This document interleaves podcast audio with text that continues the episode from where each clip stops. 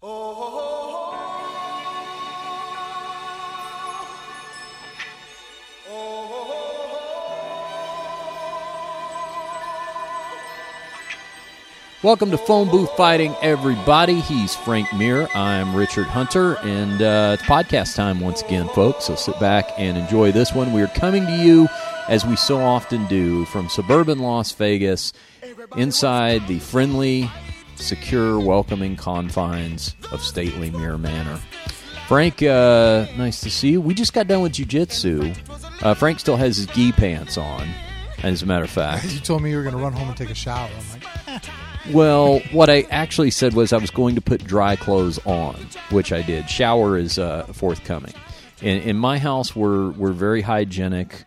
Uh, I wiped down with the Defense soap wipes. I mean, I did a little thing, but but there's a full-on shower coming uh, afterward, or else uh, uh, Jennifer doesn't like to get too close. No, my, mine's the same way, especially when I roll with other people. Yeah. I could probably get away with working out at the gym if I'm yes. just lifting by myself. Yeah.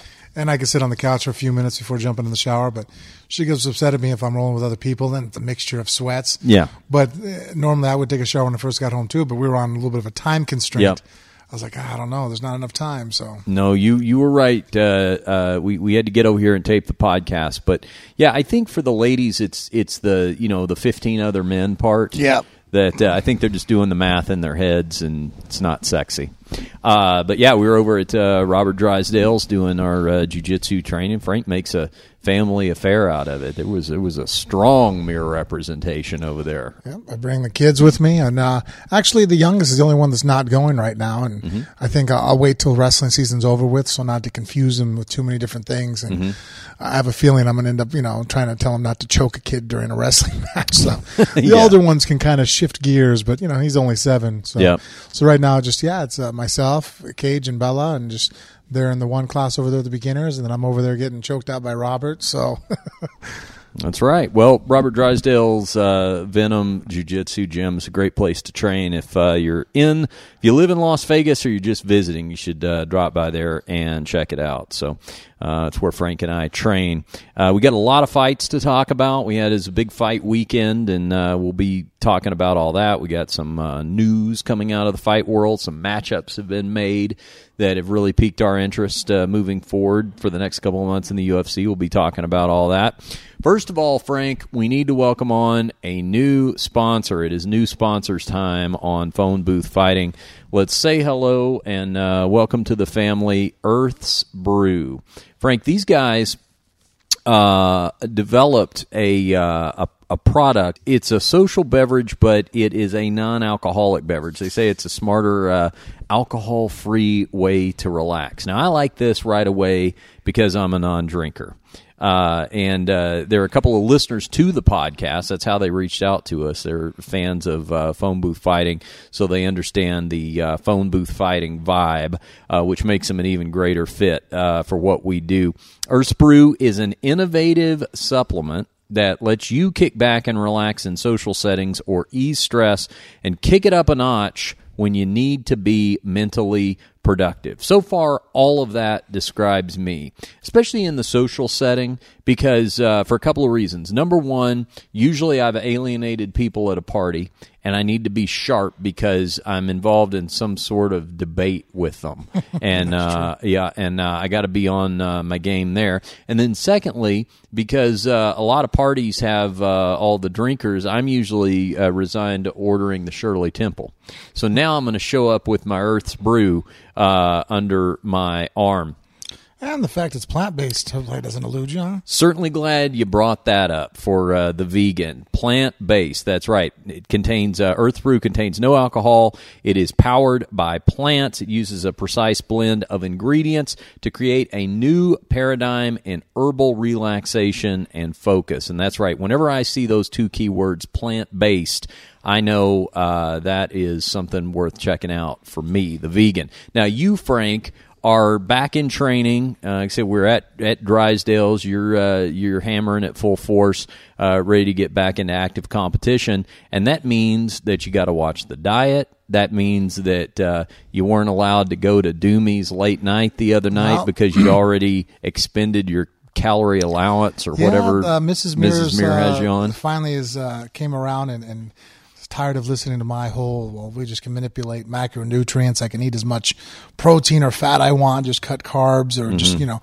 do this and that. And basically she finally sat me down and, and said, look, let's be realistic. It's calories in, calories out. Mm-hmm. You know, mm-hmm. uh, if you're eating more calories than you're burning, regardless how good of calories they are, you're not going to get any thinner. You're going to keep looking the way you've looked the last couple of fights. So she worked out how many calories I need to take in every day. And so I've had to look to cut corners. Uh, drinking water and, and basically coffee is my only uh, recreational beverage mm-hmm. because, you know, so many things, you know, all of a sudden I have a glass of cranberry juice and that meal I had has to get a little bit smaller to compensate for what extra calories I'm taking in. So the fact that it's only fifteen calories bodes well for me and it'll be something I can take. And, and honestly, um, the main objective is to relax, because that's something that, uh, you know, uh, sometimes you're done training, you're, be, you know, you're, you're tense. It's hard to shift gears after a shower and go, okay, now I'm going to put my head down on a pillow and go to sleep. Mm-hmm. So I've always kind of, you know, uh, lean towards drinking a beer, having a glass of wine, which... That's more than fifteen calories. And uh, I've tried to find beers that I like that are... and uh, regretfully, uh, that's why I've looked the way I've looked. I'm relaxed, but, you know, you're right. Beers kind of add up quickly. And even wine does. I mean, really, I mean, I, when I was trying to articulate why I could still have a glass of wine, my, one of the guys I work with nutrition that's helping Jen and stuff going by, he's like, look, man, it's still fruit juice. Mm-hmm. It's just alcoholic fruit juice. Who are you kidding, buddy? I'm like, damn it, man. The nutritionist and Missus Mir are going to be so happy to see you come in with uh, a packet of Earth's Brew. Frank told you, a delicious taste with only fifteen calories per drink packet, no sugar, and no artificial sweeteners. That is so key. You can learn more about Earth's Brew at earths brew dot com. And this is the most important part, Frank. Right now, for Phone Booth Fighting listeners only, you can get ten percent off all orders by entering the promo code PHONEBOOTH at checkout. ten percent off of whatever you order at earths brew dot com just by entering the promo code PHONEBOOTH at checkout. And know that just like you guys listening, uh, the guys that started our, uh, Earth's Brew are loyal Phone Booth Fighting listeners, so they're just like you guys, and uh, they're jumping on board with uh, the podcast as one of our early sponsors. So uh, thank you to Earth's Brew for coming on, and thank you in advance to all of our listeners for going to earths brew dot com, entering the promo code PhoneBooth, saving ten percent on your order, and supporting your favorite podcast, Phone Booth Fighting. And now, Frank, uh, we need to talk about the fact that this Friday, I've got plans, and they involve Real Mixed Martial Arts. You're going to be traveling, but uh, Real M M A, which is uh, the stellar Las Vegas amateur fight promotion that uh, is owned by Real Water impresario Brent Jones, uh, another sponsor here on the show, Real Water. Get real at drink real water dot com. Real M M A is going to return this Friday night to Sam's Town Casino. I will be there watching the fights. We're actually going to do a little dry run of play-by-play because we're going to be streaming this thing uh, online. So uh, we're not really going live with it just yet. Uh, by the next event, we'll be able to point you guys to a place where you can see it uh, online. But in the meantime, if you are going to be in the Las Vegas area this Friday, or you live in Las Vegas, plan to be at Sam's Town Casino for Real Mixed Martial Arts with me. Great card uh, on the horizon. I believe this is their thirteenth event. I think it's Real M M A thirteen. And uh, then Frank and I will both uh, be appearing at uh, their fight promotions henceforth. But I will be there Friday night. I want everybody to come out and join me. Uh, when I got to Drysdale's today, one of the guys I saw on the mat, Dennis.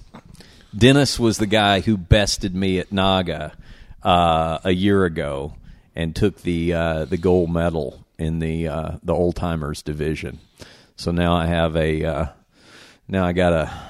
I got an adversary to keep an eye on there in the room, you know. Or, you know, someone to train with hard, and now you know that he's a good competition.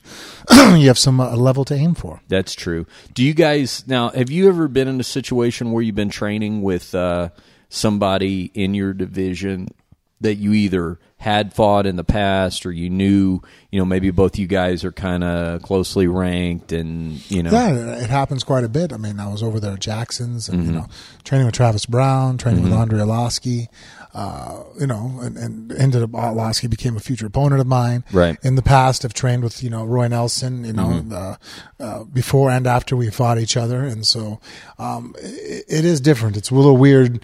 Because I don't care what anybody tells me. Maybe I'm just not that guy. Mm-hmm. I can't remove the fact that you're a potential opponent of mine. Yeah. Do you know what I mean? Like, like when I roll with Robert, you know, and Marcelo today, we're in a three-man group going at it, you know. I'm training to get better, and, you know, if they catch me, I catch them. It goes back and forth, whatever the case may be. There's not that kind of like, well, let me not fully expose what I know mm. to get better. Mm-hmm. You kind of hold back a little bit, I feel, you know, and, and maybe other guys can do that, but I can't. Mm-hmm. I kind of had that in the back of my mind that mm, there may be a day you and I go against each other, so right. maybe I shouldn't just let all the cards out. Where I know with somebody like, you know, training with Robert, who's, you know, still two hundred twenty pounds, but he fights at two oh five. I know that we'll never face each other. Yeah. So I feel like if I'm in a, you know, compromising position, I can sit there and go, hey, I, I really didn't know what to do here, or what you're doing here, I don't know how to defend. You know, can you help me with this? I don't mind laying out in my cards and being completely vulnerable, which helps you improve as a fighter. I think that uh, it's hard sometimes to to get better when you know that you're with your competition too. Mm-hmm. I don't know. I mean, are you really exposing yourself? Are you really, you know, opening up the chinks in your armor to try to improve upon? I, I don't know. I mean, you know, and, and I think I might, I'd have to think that I'm probably more commonly, uh, people think more commonly like I do, because there's a lot of camps that have, you know, uh, very publicly had fights with, uh, you know, with, with the U F C and Dana about, you know, teammates don't fight teammates. Yeah. And, um, you know, the, and I think that's why. It's not that people don't have a hard time. I, I think that if you are cornered and it's time to fight, then you'll go at it, right? I don't think there's anything there. And I think that's the part that Dana's like, well, you know, you fight, it's for money. Yes. When it's time to go ahead and go and the lights go and it's, you know, the, the whistle blows, that's not going to be the problem. The problem is, I feel that it destroys the camp, because if all of a sudden I walk in the room, I'm like, oh, you guys are all future potential enemies of mine mm. trying to take money out of my pocket, trying to beat me. Well, then, you know, then there's that cat mouse game of like, all right, well, you know, the, the fight then starts there. And I think that in a gym, I mean, that's one of the first things they say, you leave your ego at the door, right? Yeah. Very common expression in a gym, you know, hey, leave your ego at the door to improve. Well, how do you do that when it's potential opponents? Mm-hmm. If you see, because we're in the room together. So, Frank, if you see me and Dennis going at it, and you look over there and I'm showing him a little too much of my tricks, just give me the knowing yeah, nod. Just give me the, the R S S feed. Yeah, R S S feed. R S S feed, man. Hey, stop what you're doing. Yeah, pull back on your R S S feed a little bit there. That's all right. That'll that'll be our cue. All right, uh, stellar weekend of fights here, guys. I know Phone Booth Fighting listeners were were probably all over that. Uh, the the marquee event of the weekend was uh, U F C Fight Night Phoenix. That was Sunday night. That featured the return of U F C Hall of Famer B J Penn. And Frank, the return did not go well. He was wow. T K'd, uh, T K O'd early in the second round by Yair Rodriguez, who collected a performance of the night Uh, bonus for his finish. But honestly, T K O'd very early in the second round, but I think B J was uh, pretty much confused uh, midway through the first. I mean, it, it. I think he was rattled at the end of that first, and when he came off the stool, it was just kind of a matter of time until Yair was going to put him away. Uh, just stylistically, you know, I Those didn't think kicks. It was... Well, and I didn't think it was going to be a bad of a matchup as it turned out to be. Because mm-hmm. if you look through B J's record, he has a harder time with guys that are able to put him down and, and be able to work from there. Mm-hmm. Um, you know, B J's always had a really good jab and a, and a very good right hand. He's knocked guys out with it, with the uppercut, and with the straight right. His boxing has always been one of the stronger suits of his uh, his game. Obviously, his jiu-jitsu is, you know, probably the most dangerous element of it. But um, he's hard to take down. But B J never had a really great shot. You know, he kind of, you know, his shot was always probably if I had to point at the weakest aspect of his game, I'm like, okay, well, his, his takedown, his yeah. shot, the ability to put other guys on the ground, not that great. And so, and this was really exposed by Yair, uh, Yair, right here, the fuck. Mm-hmm. Yair. Yair. I was really exposed. Um, and then where I thought that his boxing would maybe be able to close the distance and be able to nullify the kicks, he just wasn't able to. I think he needed to come out a little bit more aggressive maybe to close that distance, to try to put hands on uh, Yair. And sitting back in the pocket, he got caught with a couple of kicks. He didn't cross block, you know, and, and usually when a kick comes to the head, you want to bring you bring out your heel, your palm of your hand, and you start to already kind of guide the shin into a forearm block. And you'll hear Thai guys call it pole blocking, because it looks like basically both hands are on the same side of the kick and you're, you're blocking. Or he could have pulled his head back and tried to slip. But, but blocking the kicks with one hand, that works in practice when guys are wearing shin guards. Mm-hmm. And I've done it too. And, and I've actually, if I spar somebody and they throw a head kick and I block it with one arm, I'll actually not retaliate. I'll step back and go, hey, I blocked it wrong. Acknowledging that, well, if you basically didn't have shin guards on, that shin in my forearm is going to hurt really bad. Yeah. Tibia breaks ulna mm-hmm. quite often, you know? Mm-hmm. And so, uh, the kicks kind of just blasted through, wrapped around. And, um, you know, once he got stunned a couple times, he has a great chin, which probably allowed him to absorb more damage than most people would have they, they took. And, uh, like you called it, man, going into the second round, I think he basically was just kind of befuddled, realizing yeah. like w- w- I'm not closing the distance with my hands. And then when he is getting in the clinch, a- at some point I thought maybe just pulling guard probably would have been, you know, one of his better ideas to do at that moment. And uh but you know, he was trying to be more technical and get the takedown, and it just it wasn't there.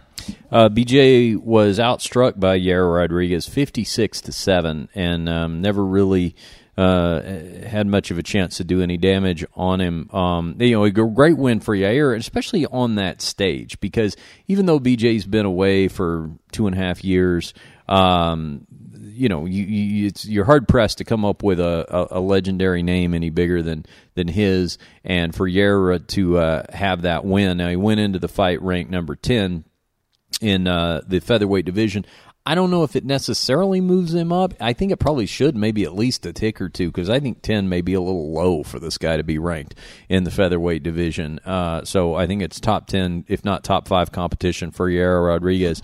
Uh, yeah, until further notice. Now, what about B J? You think it's time for an exit? Well, you know what? I think B J actually physically and and, and just his walk to the uh, the, the cage looked pretty intense. You know, he looked mm-hmm. alert. He's he's moved. He's trained for it. Obviously in shape. I mean, he's yeah, cutting he, he's cutting down to one forty-five. He's not going the way that a lot of older fighters go, yeah, which is up, you, up, up. You know, so I actually think that it was just, you know, that his game planning for the kicks and just what his strengths and style-wise, now looking at it, just it wasn't the greatest fight that he probably could have been booked for his comeback fight after a two-and-a-half-year layoff. And so I think there's other featherweight fights out there, somebody who doesn't throw the kicks and mobility distance and would box with B J, and, um, you know, I think would be a better matchup. So do I think he needs to hang it up? No, I don't necessarily think so. I think that he's showing all the right things. He just got overwhelmed by a very talented guy that whose style just did not mix well with his.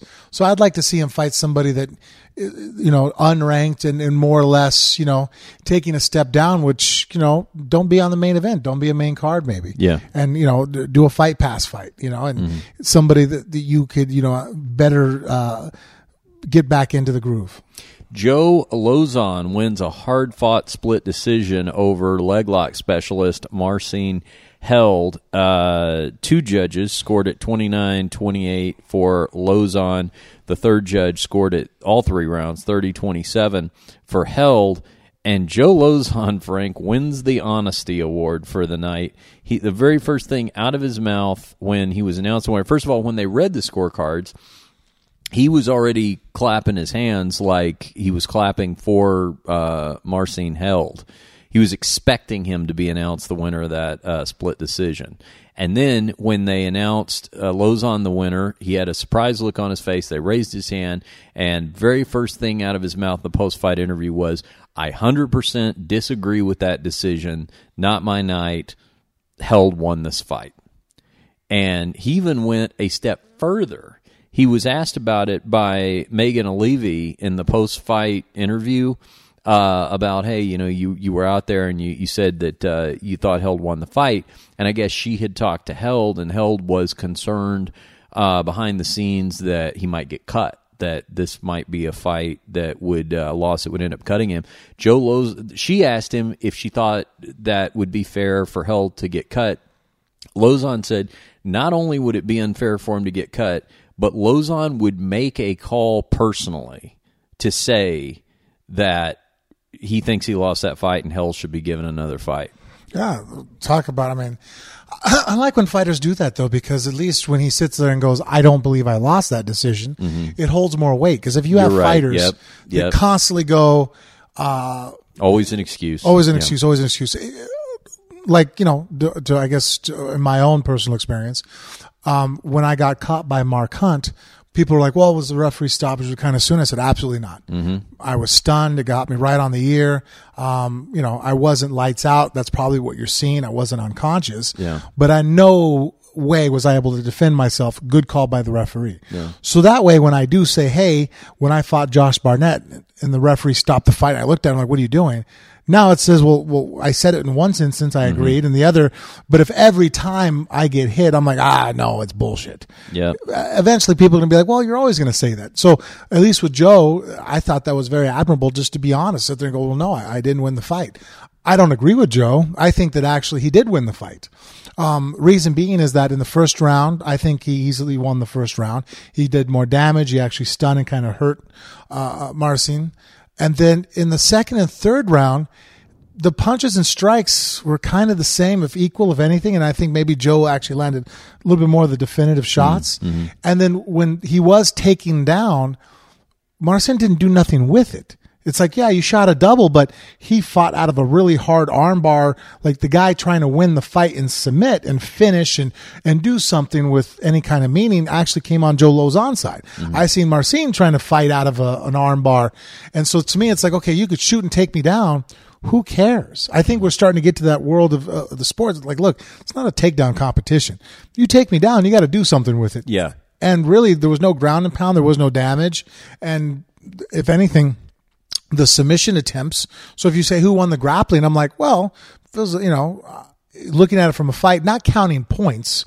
It's not a point fight. It's not. It's just, that's not our sport. It isn't, well, two points for a takedown. It's like, okay, well, submissions and ground and pound, there's no points for that. But when people are landing shots or they're putting guys in submissions and they're panicking to get out and fighting out, I mean, the judges are, are going off of effective grappling. Yeah. And to me, uh, that arm bar beats a double leg takedown. It's like, all right, you, you took him down, but you didn't do nothing. So you're saying Held, uh, uh, even though he had uh, more control time and had, you know, takedown advantage five to one over Lauzon, that it was a matter of, well, what was he doing with it? That's what I saw. I mean, yeah. I didn't really see Marcin or Held really do much. Mm-hmm. His ground and pound was was not very uh, uh, De- devastating. Mm-hmm. I don't even think he really landed that many shots. He was very tied up and basically was defending himself from the top from Joe, who mm-hmm. actually in the, that was it the second round, that armbar attempt that he stuck him in. I think it was the second, yeah, second or third. Mm-hmm. You know, uh, mm-hmm. um, man, he almost it was yeah. close. I mean, uh, Held had to sit to his butt, was pulling out. He was in all kinds of trouble. And if you sit there and go, okay, what had more of an effect on the fight? The double leg takedown with no ground and pound, mm-hmm. or that armbar? It's like, well, I mean, the armbar that was threatening almost a victory. Mm-hmm. You know, it's equivalent of hitting someone and rocking them, right? I didn't knock you out, but I did hurt you. And that submission attempt was really close. So I kind of agree with the judges. I think it's close. I don't think Joe Lauzon's happy about, it's not his best yeah. performance, obviously. But, uh, you know, that being said, I, I think the judges were just looking at the same thing I'm looking at and going, all right, you're landing takedowns, but what else? Mm-hmm. Yeah. And yet one judge gave all three rounds to uh, Held. So so the judge, and also I think anytime you go outside of Las Vegas, L A, New York, in the states, there are certain states you can go to where the judging can get a little uh, a little sketchy. I don't know if necessary. I'd have to go back and revisit different fight cards I've seen in Arizona. I don't know if I've ever necessarily had that, that thought about that state. But um, what did you think about, you know, these rule changes went into effect? Some things like, um, uh, for example, you can no longer extend your fingers uh, with the with the jab or the rangefinder. You got to be making the fist. Uh, also, and this is a big one, that one hand on the mat no longer constitutes a downed opponent. If you don't have a knee on the mat, then you're going to have to have two hands. You can't, as Herb Dean says, you can't play the game where it's just you're putting your hand down all the time. I think that's a good rule. No, I agree with it one hundred percent. Mm-hmm. I think that the no putting out the fingers, it's going to be hard because mm-hmm. a lot of guys, I mean, they reach for a plum, their hands are extended, mm-hmm. or they're parrying a punch, the hands are extended. You know, guys are trying to, you know, I, I, we saw the rules being put in effect just at the A C B, and, you know, I seen guys still extending their hands, their fingers. You know, a guy would go throw a jab, and the other guy would kind of paw out at it. Yeah. His fingers are still pointing, so I don't know exactly what the definition of putting your hands forward and, you know, with the fingers and the eyes. Um, I, I'm glad we're trying to do something about it, and we'll just see how it implements itself through as the uh, time goes on. Ben Saunders got a controversial decision win over Court McGee. Sergio Pettis, clearly uh, unanimously decisioned John Moraga. Moraga took that fight on short notice. The original opponent was supposed to be uh, Juicy A. Formiga, and Pettis called out Formiga after the fight and said that uh, he was training for him. Thinks he's got ways to expose his weaknesses, and uh, he wants to go ahead and uh, get a make good on that fight. The fight of the night was uh, Trent Cotney fighter, uh, Frankie Sines. Uh, Trent's been sponsoring Frankie for a long time. Frankie uh, lost a split decision to Augusto Mendez. Uh, I wanted to ask you about this one, Frank, because this was in your heavyweight division. Aleksei Oleinik submitted Victor Pesta in the first round with the first Ezekiel choke in U F C history. Now, it may have been the first Ezekiel choke in U F C history, but it was Oleinik's tenth win in M M A by Ezekiel choke. Now, the first thing I think of when I think of an Ezekiel choke is a gi. Yeah. I mean, that's something you see way more often in a gi. And, you know, this is an audio medium, so uh, uh, fortunately I've got an excuse for Frank not to demonstrate it on me. But um, it was very interesting because he, uh, his opponent, Pesta, was uh, in side control. And Oleinik's on his back.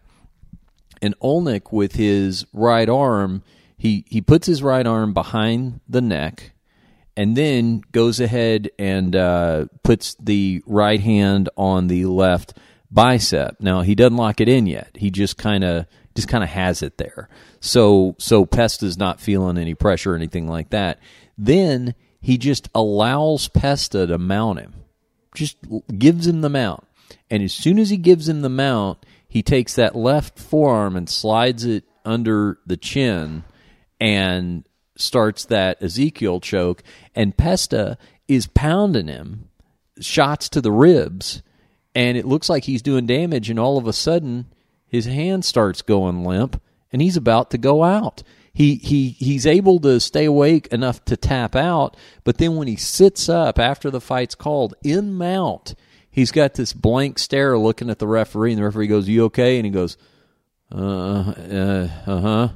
And the referee's like, "Just sit here for a minute." So he fights over, but he sits in mount while they wait for him to, to clear the cobwebs. It was one of the strangest endings to a fight I'd ever seen. Yeah, the Ezekiel choke works can work with the gi on because you can put your thumb or your fingers inside the sleeve and you can apply pressure. Yeah, but uh, it's not always the easiest choke I think to get on guys that know jiu-jitsu because. Yeah. All you have to really kind of do is manipulate the elbow. Mm-hmm. You know, I can break down the power of the technique, and I think that's uh, something that some of his future opponents are probably going to look to. Yeah, yeah, and that, you know what? I, I think, think they just didn't have any respect for it. Yeah. So you know, as I'm, you know, I've anytime anybody's hit me with an Ezekiel, I just now you know pull down on the elbow, and it just changes the direction of the choke, and you know.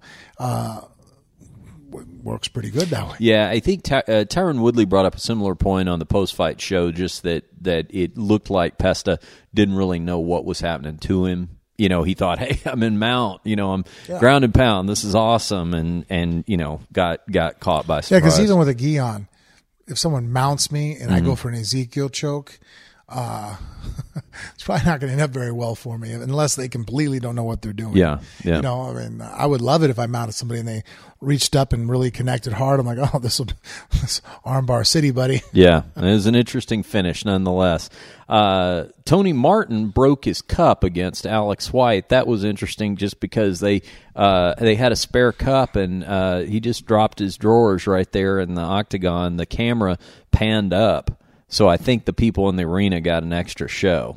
Um, but uh, that's why you wear a metal cup. Yeah, yeah. So so you don't have to travel with a spare, I guess. Yeah, huh? no, I wear. Yeah. I actually, I, I carry spares of everything, multiple yeah. mouthpieces, uh, you know, multiple shorts, and I, and I carry an extra cup just in case. I mean, mm-hmm. you know, mm-hmm. can't have uh, you know malfunctions occurring or things get misplaced. Yeah. You wear a knee sleeve. I wear. I, I buy several pairs, mm-hmm. uh, but I never had a problem just because you know ever since you know uh, training at early times doing cross training in Muay Thai, they wear steel cups, and so I've always thought that was a good idea, and so um you know yeah well I I started wearing a steel cup. In two thousand eight, that's mm-hmm. when I first, you know, it made sense to start doing so. Mm-hmm. Well, I think uh, I always say about, 'cause you and I have had interesting cup conversations, and I always say about cups, it's like coffee and boob jobs. You get what you pay for. You know, you can cut some corners, you can save some money, but you will taste it in the in the sense of coffee. You will definitely see it. In uh, terms of the boob job, and buddy, you will feel it if you got the cheap cup on. So uh, do yourself a favor and uh, get you a good cup. Uh, in the uh, the feature bout on the Fight Pass card, Nina Ansaroff submits Jocelyn Jones-Lybarger, becomes the first person to do it, uh, to finish Jocelyn Jones-Lybarger in the third round, and uh, Ansaroff Uh, is on an upward trajectory in that strawweight division. She, of course, is the uh, girlfriend of bantamweight champion Amanda Nunes. You always see Nina in Amanda's corner. Walt the Big Ticket Harris K Os Chase Sherman in the second round. And it's interesting, Walt Harris's uh, reaction, because uh, Daniel Cormier was doing color commentary, and Walt Harris knocked out Chase Sherman immediately. Goes to Daniel Cormier uh, and lets him know that he he had heard his comments about his last fight, where he said that you know it was lackluster. He thought he could have done better, and he wanted to specifically point that out on the broadcast and make sure that Daniel Cormier saw that uh, he he was uh, he was putting forth a, a much more solid effort uh, Sunday night. So anyway, great night of fights uh, out of Phoenix. We also need to point everybody, Frank, to our brand new website that has re-relaunched. You know, we, re, we we launched us a website, and it broke the R S S feed. Don't get me started before I start having flashbacks like a Vietnam. I know how vet. to inspire you on your next grappling match. Yeah. You know what? We need that. That guy there? Yeah. He wants to screw with our R S S feed. Oh, good one. You know what? We need to, you know how like uh, some teams have all the secret codes to call out like uh, for moves and stuff? We need one that we call like breaking the R S S feed. You know, that's something you can call it. Break the feed, break the feed. We need like a like if you're doing a something wrong, I yeah. can say that. Oh, you yeah. put your, if you're doing something wrong, like R S S, R S S. Yeah, that is a good That'll one. That'll be my way of saying don't move that way. Yeah. Stop what you're doing. That is a good out. one. Well, we've come up with a solution, and the solution is this. P B F podcast dot com. Go give it a look. P B F as in Phone Booth Fighting. P B F podcast dot com. That is uh, where you're going to find our official Phone Booth Fighting merchandise, subscription links, no matter how you get the show, different ways to link to it. Our social media is there as well, all of the Instagrams and Twitters and Facebooks, et cetera, and even our Amazon banner. And you know, if you click on that Amazon banner, click through that Amazon banner to do your shopping at amazon dot com. Uh, that is another great way to support the show at no additional cost to you. P B F podcast dot com. Our uh, our Canadian, our Irish Canadian listener, Dave Rooney, Davey uh, did a bang up job getting that thing ready for us, and we appreciate him and uh, all of his help. So check it out, P B F podcast dot com. Now. Uh, we got some big news announced here. Uh, I was so excited to see this uh, confirmed about halfway through the Phoenix broadcast. We got our next Ultimate Fighter coaches, Frank, and uh, it's for Ultimate Fighter Season twenty-five, by the way. That is, man, time has flown. twenty-five seasons about to be uh, for the Ultimate Fighter franchise. The coaches, Cody Garbrandt and T J Dillashaw, and they will fight on a future date. We have that matchup made that you and I, we must have spent an hour just talking oh, about all the the possibilities and the ins and outs of that fight. How great is this going to be? No, I, I'm really excited about this season. And what was the other thing? You know what was the other thing you said to Justin Buchholz when we when we had him on? You said, I will be tuned in to all the embeddeds and all that kind of stuff because of all the behind-the-scenes drama. Now they're going to do you one better. They're going to give you a whole season of it on True. The Ultimate Fighter. And Uriah Faber and uh, Dwayne Legwood going back and forth. Oh, it'll be the best. Constantly in each other's presence. This is going to be the best. I am so excited for this. You know, the Ultimate Fighter has, you know, had some lackluster seasons and, you know, recently and everybody's complained about that. But I will tell you, I think the last one with um, – Uh, with Joe Benavidez and Henry Cejudo with the, the championship shot with uh, uh, Demetrius uh, on the line was fantastic. It was great quality fights. I like the way they did all that. And uh, they were going to have to go away to uh, go aways to uh, match that or even exceed it. And I think this is about the only way you can do it. So I'm super excited that they made this fight. I'm glad, you know, they didn't go the route of given a, I, I, I don't want the Cruz rematch right away. I didn't need to see Garbrandt and Aldo or any of those things that were being thrown out. To me, it was just so clear cut the fight we needed to see, and uh, looks like we're going to get it. Cody Garbrandt and T J Dillashaw. Uh, also, U F C two oh nine has uh, been solidified for both a main and a co-main event. That is going to take place right here in Las Vegas on Saturday, March fourth. The main event, speaking of anticipated fights we wanted to see, a rematch between Tyron Woodley and Stephen Wonderboy Thompson for the welterweight title. The first fight ended in that majority draw. We've debated it here on the show in terms of whether or not that was the right call. And I don't know if you've heard this or not. Did you hear what the co-main is officially? No. Tony Ferguson and Khabib Nurmagomedov. That's awesome. Yeah. Yeah. This is going to be a hot uh, fight card. And uh, uh, Mark Hunt is on uh, that card as well, fighting Alistair Overeem. So all of a sudden, uh, U F C two oh nine has turned pretty damn exciting.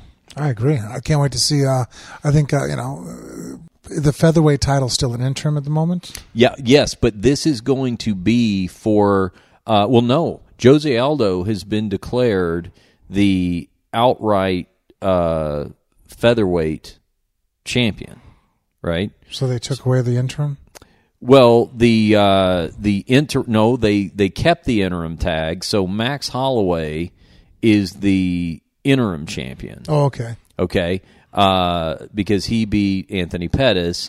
They made Aldo, who was the interim champion, the straight-up featherweight That's champion. The switch. Okay. Okay. So those two, they're going to have to figure that out between the two of them. But this, as I understand it, is going to be for an interim lightweight title. So Conor, I guess, keeps the actual lightweight title. Oh yeah, what am I thinking? This is a lightweight, not featherweight. It is, but uh, but sorry, I mean, my brain was going one forty-five. No, it's okay. It's a fair question because because there's there's a lot. One thing that's happened with this new ownership. There's more interims coming up all of a sudden and things like that. I mean, they clearly want... So this is going to be for an interim lightweight. Yeah, interim lightweight. While Conor is taking his, his maternity leave, uh, they are going to have a lightweight, an interim lightweight title fight between Khabib and Tony Ferguson. And then clearly the implication would be that the winner of that will fight a returning Conor McGregor. Awesome. Yeah. Yeah, I'm uh, I'm I'm all about that one. All right, uh, be, before we talk a little bit about Invicta and uh, James McSweeney, U F C veteran, is uh, going to join us here in just a little bit because James and Frank are doing something together over in Australia uh, in a week or so, and that's uh, going to be of particular interest for our Australian listeners. We'll get to all that, but I uh, I have asked you to package this story, Frank. I did not want you to reveal too much because I, I wanted to be able to react to it um, uh, candidly. And I see that all the Mir children have now gone to bed. So this is the, boy, my girlfriend Jennifer and, and our dog Nala have also gone to bed over there on the uh, far side of the couch. Boy, everybody's asleep but you and I. So this is the perfect time for you to tell me the story of what happened over the weekend at the Mir Kids Wrestling Tournament, because I heard some stories. First of all, let me just take you back a couple of weeks.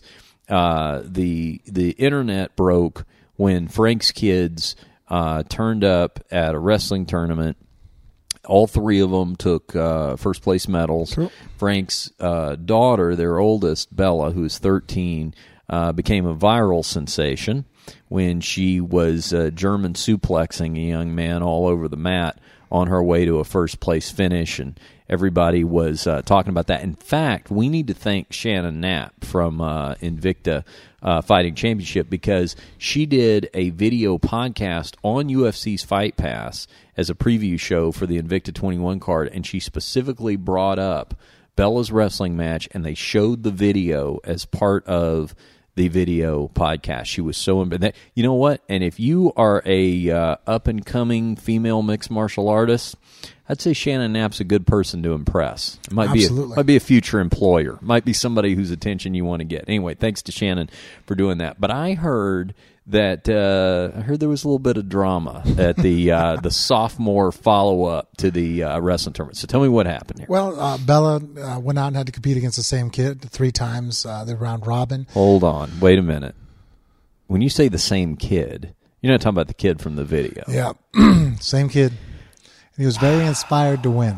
The so, kid from the video turns so, up. Now, first of all, you know this kid has to be aware of what sure happened. So uh, he shows up at the wrestling match, and there's the same girl that beat him the first time. How does he end up? Now, you got to help me with this, the, the, the, the bracket concept and all this. How does he end up facing her three times? How because does this work? they are they're uh, at a beginning level, okay, right? There's a premiere for people who've been wrestling for a while, and Bella and the group, all my kids and the group of kids in the morning yeah. are all, you know, first couple year wrestlers, you know. And so because there's such sporadic at that young of an age, it's hard to fill up sixteen, you know, thirty-two kids in, yeah. in a tournament. So you might only have five show up, six show up in each mm-hmm. weight, you know, the relatively same weight classes. So what they do is they kind of group them in pools. So that way also too, kids aren't just getting eliminated in the first go. That way they can get as many matches in as possible, and they round robin them. Okay, when you say round robin, what does that term mean? Well, like say if we have a, a group of four or five kids, mm-hmm. you'll go against A, and then the next match you'll go against B, then you'll go against the C guy, and, and vice versa. They're doing the same thing. They're picking it. It'd be like if we were all in the, basically how we train. We mm-hmm. all train together. Also, when we do a match, okay, now switch, find a new partner. Okay. Whereas if I were to have a tournament style, let's say you lost your first match training, and mm-hmm. I tell you you don't get to train no more. Yeah, okay. So okay. This is the round robin system allows the kids to get more matches in. I got it. But because uh, there now were did that mean that the kid was going out and wrestling other people to get back to Bella, or no, uh, in the tournament last weekend yeah. they all got to wrestle three different people. Okay. There was four people in her, her area. I see. Uh, this weekend, past weekend, uh, he was the only one that showed up that was within weight of her. Okay. So uh, it was just the two of them, and so they just wrestled three times. What does this guy do now? Does he should he start eating a lot and try to eat his way out of the weight well, bracket? Well, no, actually, in each match got more and more competitive. Okay, uh, they were getting really close down to the wire, and and, and I was actually very proud of Bella because I told her that it would have been very easy to go ahead and win two matches, mm-hmm. and that third match come back and kind of just put it into cruise control mm-hmm. because you're already pretty much going to win the first place shot. He can't come back after yeah. two losses. Yeah, um, you know, and so. Uh, She still was able to push and be competitive and, and win the third match, too. He was determined to, to to try to beat her. So she's now beaten the same boy four times. Yes.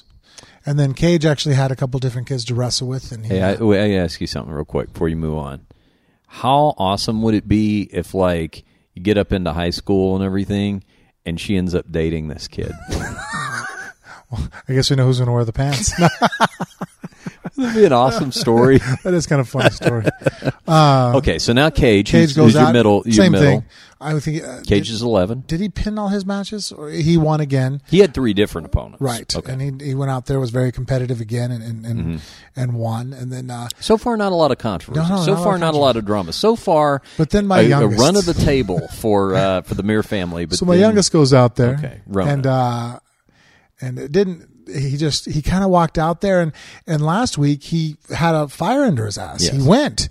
And then all of a sudden this week... And yeah, he's seven. Yeah. yeah. And, and so, you know, I, I don't know what misconnection of communication that I said to him last weekend that I didn't say to him this weekend. So he goes out there and he just kind of like gingerly walks forward to shoot a double and then gets sprawled on and then just goes to his hands and knees and just gives up his back. And I'm sitting there and I'm looking at him. I'm like, and at that point I go, what are you doing? Yeah, the ginger double is rarely effective. Yes, it did not work out too well. Very tentative, kind of looked like he was going in to hug somebody. You know what I mean? Like, yeah. He kind of turned his face to the side. I'm like looking at it. It's nothing we've drilled all week. I see. Even when I you know, I took the kids up with me to, to the A C B fights, mm-hmm. uh, we found a gym locally to go work out at. You know, so I'm, I'm taking time to even you know, and we worked on uh, a certain shot, and he was doing it and drilling it, and we're trying to you know, he already likes. He just he's falling in love with the head outside single, and so I'm mm-hmm. like, all right, well, we'll just. Let's reinforce it and make mm-hmm. it better and, and just improve if that's already the route you're going. And uh, he never once took that shot. It was the only shot he ever takes in practice. He decides to shoot a double and just really piss poor. So he's sitting there and now he's just he's losing and and I became very animated. Animated, you say? Yes. Uh, and so I'm like looking at him. I'm Some like, might say angry. Yeah, I was angry. And I'm like, you know, basically, what, what are you doing? Come uh-huh. on, build back up. And I'm giving him instruction, but I'm yelling at him at the same time. Like, come on, like, you know, fire it up, man. Like, what are you doing? Wake up, wake up. I probably said wake up about fifteen times screaming uh-huh. at him. So uh, he starts crying during the match. Oh. And I, I'm now that's only making me more angry. And so match ends, he goes over, he shakes hand, comes over, and he's just in tears now. He's oh, choking back, no. bawling. And I am just furiously angry because, look, I'm okay with losing. You know, I mean, I hate losing, mm. but I'm not okay with just not even trying. And mm. he just seemed like he just t- dialed it in. And so then my wife and my daughter are looking at me like, how do you talk to him like that? Uh-oh. And at one point I look over at my wife and I'm like, this is my fucking world. I'm the boss here. Fucking don't you tell me shit. I was... I was in fight mode. Sure. Not the time to talk to me. I'm not real, uh, you know, uh, you know, when the switch is flipped, man, it's hard for me to... Uh, Well, this rear it back in, and I was definitely in kill mode, you know. And so, uh, so then I, I'm trying to get away, and I'm over at another table, and there's a match going on, and the kids, the the group, they have just a bunch of little kid volunteers, you know, like you know, middle school volunteers, and they're helping out, and they don't know what the hell they're doing. They're doing a piss poor job of doing it, and and I understand. Is it like referees, or they're like they you know doing? The officials running the tables. Okay, and they're like twelve and thirteen years yeah. old, you know, um, and so. uh They're they're not getting points right, and at one oh. point, one of the the kids from Meadows is wrestling. I think it was Nassim, and uh, they're they're they're going, and he's uh, I think he's on top of the kid, and so finally I've yelled and screamed enough that they have to tell the referee the time. Uh-huh. That usually what they do is that one of the people at the table, as it gets to like ten seconds left in the period, will walk out onto the mat. Circle behind the referee, start counting in his ear. Okay. Four, three, two. And then because the, the kid that's counting or the person can stare at the clock, the referee's staring at the match. Yes. He can't okay. look up at the match and look up and see the time. Right. And then when it goes to zero, you touch the referee, mm-hmm. you know? If you don't have that extra person, they'll usually you'll see them wrap up a block, mm-hmm. you know, like a little rubber block they can throw at the ref. They'll have a towel with tape around it so they can chuck it at him. Mm. So some kind of physical acknowledgement. Okay, time. Yeah. And uh, that wasn't being done. So finally they go to do it, and the kid walks up behind the referee. There was like three seconds left, and he touches the referee. Three oh, seconds left. Yeah. So the referee blows the whistle. Stop. So they both stop. And then the other, the coach on the other team goes, hey, there's three seconds left. His kid shoots and scores points now because my kid stopped. And I'm like, wait a minute, that's bullshit. You can't, the referee stopped the fucking match. The referee's like, well, I thought it was time. And the kid goes, well, I just touched him. I'm like, you're not supposed to touch him and tell him what time it is. You touch him. And so then I finally, at one point, I look over at the table. And mind you, it's a bunch of fucking middle school kids. And I just loudly, the whole arena can hear me. I'm like, you are doing a horrible job. This is just ridiculous. And I didn't cuss. I didn't say nothing. But obviously. Oh, I yeah. Said, you wouldn't want to cross a line. I was no. angry. And so it was very evident that I was upset. And I, I can only imagine what these poor kids staring up at me were thinking, that they're, and most people there are aware of who I am. And so, uh, you know, having Frank Mir staring at you like, you are doing a horrible job. Everybody got silent. Even the coach on the other side goes, hey, look, I realize that the points was the, blew the whistle. Don't count the points. my assistant, my, my the other head coach, uh, Pat Ramsey, he's hiding behind me. He's like, I don't want to be here. What are you doing? I, I thought you were calm and cool. I'm like, I normally am. This is just not, not my best day. Oh, boy, Frank. And so then I finally, the wife, you know, pulls me to the side. Oh. Britta was thankfully you there to help say. me. Yeah. She she took control of the yeah, situation. She, she's like, look, Frank, yeah. you know, you and Kate, you know, Ronan are very attached. Yeah. You know, you were so animated with your disgust on how he was performing. He looks up, and now it's all he can focus on. Yeah. And so I was like, you know what? You're right. You know, I was I was very upset with his lack of fire, and um. And it was very evident, and you could read it in me. I wouldn't have done that probably if I was, you know, coaching. And, and, and other kids had made that same mistake, and they didn't get that same wrath of God that, that my son got.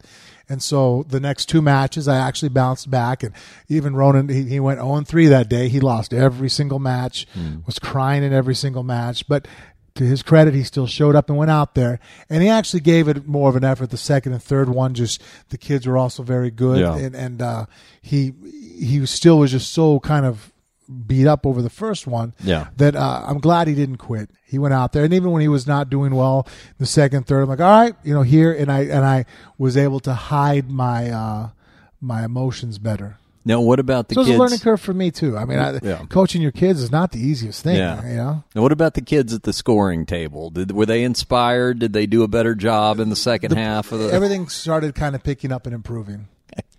Did anybody, like, call their mom? And no. Like... I, and, and it's funny because I sat there. I was like, Things man, are out of control. Should I go over there and, like, scary, kind of apologize, man. This and that? And then actually a couple other other coaches were like, no, you called what it was. I mean, if you're going to volunteer and do a bad job, and people will say, hey, you're doing a shitty, you know, you didn't cuss, yeah. you didn't scream, you didn't, like, you know, it wasn't like you had veins popping out of your head. You just looked over and said, you suck, you know? Uh-huh. It's like, you know, you're doing a horrible job, you know? This really makes me want to attend the next tournament. When is there another tournament? Uh, I think I actually won't be in town. It'll be uh, the weekend I'm in Australia. Oh, but uh, that's a big that, relief for the scoring table. Uh, you know what, though? Normally everybody has their stuff together, and it's funny because yeah. you'll go out there and you'll see... You know, at this level, there's like referees that are ten years old out there reffing, and mm. and actually the refs know what they're doing. You know, mm-hmm. the, the young kids that actually understand the sport, and you know, uh, it was just the scoring table trying to mark time, and you know, it just was just a little off. You know, and uh, you know, a lot of those kids is first time ever doing it. You mm-hmm. know, and but I mean, it's not helping my athlete out that's out there competing. Right. I understand. You know, hey, I get it. It's your first time. You're making mistakes, but my athlete's suffering because of your mistakes. I'm going to get angry. Yeah. All right. Well, uh, so it goes. The Phone Booth Fighting listeners are getting to follow the the saga yes. of uh, the Mir kids' uh, wrestling careers. Well, you from called its me that genesis. Night, you're like, and you called it because I posted yeah. the picture of the team. Oh and, yes, you know, yes. We had a yes. couple first places, second places, third places, and uh, Ronan obviously. Well, that was the only last kind of. The wife and I had gotten back together again as far as... Oh, you got back together. Yeah, we had divorced had there for about a good five a minute, minutes. Huh? Our relationship was over with. I was like, you are making pussies out of my kids. And so, uh, so, so then at the very... The, the, the, the coup de grace that actually almost like did me in, though, at the end was... That, you know, they go, oh, they get, you know, Cage and Ronan or Bella got their uh, first place ribbons. Yeah. And, you know, Ryan got second place. I think Nassim got third. Mm-hmm. Uh, you know, we had a couple kids, you know, placing and doing well. And then, uh, you know, Missus Mir goes, well, you know, Ronan, does he give a ribbon? I'm all, There was four kids in his class. He lost all four matches. There's mm-hmm. first, second, third. He got fourth. There's no ribbon for fourth place. You know, that yeah. was, and it's like, well, you know, wait a minute. You know, All American goes to eighth, you know, naming off big tournaments. And I'm like, there's no ribbon for fourth place. You can't get a ribbon for losing, you know? And so they go and investigate and find out there is indeed a ribbon for fourth place. And they walk over and they give it to my son. Uh-huh. So he has it. So I don't agree with that. It pissed me off. So, but I realized that the wife and I have already had enough turmoil. You, you didn't want to file a formal complaint no, at that so point. I, so I went ahead and just turned around, and uh, I was very upset. But then there was the light at the end of the tunnel. My son goes, eh, he didn't want it. Oh. He threw it down. I was never happier with him all day long. I sat there and goes, that's right. You don't be happy with the participation well, if award. You, if you look on Frank's Instagram, uh, at the Frank Mir, and yeah, this was the tip-off for me. There's of, of there's a group photo of the team, and there's two smiling Mir children that are holding their medals up, and then there's one little one that just has a look on his face. He didn't face, want to be like, in the picture. Yeah, he clearly didn't no. want to be in that and picture. And that made me happy because it yeah. pissed him off. So then we went to practice the next time. He had a fire under his ass. Yeah. So, you know, and that's what it takes. I mean, look, everybody, I don't care what walk of life you're in, you yeah. have days where you screw up and you don't show up. Yeah. But the difference between somebody who's going to be successful and somebody who's going to is doomed to be a failure mm-hmm. is how you deal with that disappointment. Does it piss you off? Are you unhappy with yourself? Yes. Yeah. Well, guess what? That's the start. That's the first start to change. Because if you're content with inadequacy, if you're content with failure, how am I ever going to convince you to get better? It's like, well, yeah, it was good enough. I'm like, really? Yeah. That's good enough? Yeah. Well, guess what? Then you're going to have a good enough life. Yeah. Well, uh, you're you're creating quite a narrative over there, Frank. And uh, now, have there been any uh, like P T A meetings uh, yet, or is it, have you heard any rumors? Any... No, actually, all the parents are happy with me. In okay, fact, good. Actually, I've had a the uh, one of the athletic uh, uh, directors was there witnessing mm-hmm. and watching, and and again, I, no cuss words, and you know, and I'm you know I'm mm-hmm. it's, you know uh, I'm aggressive, loud, you know, come mm-hmm. on, you know, do this, do this.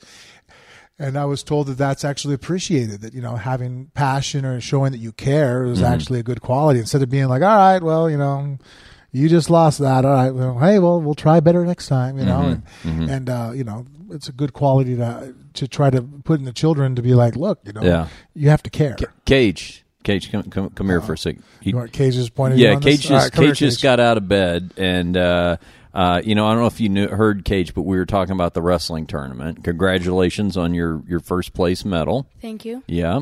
Now, uh, Dad here was just telling us about all the drama that unfolded. Oh, oh yeah. Yeah, yeah.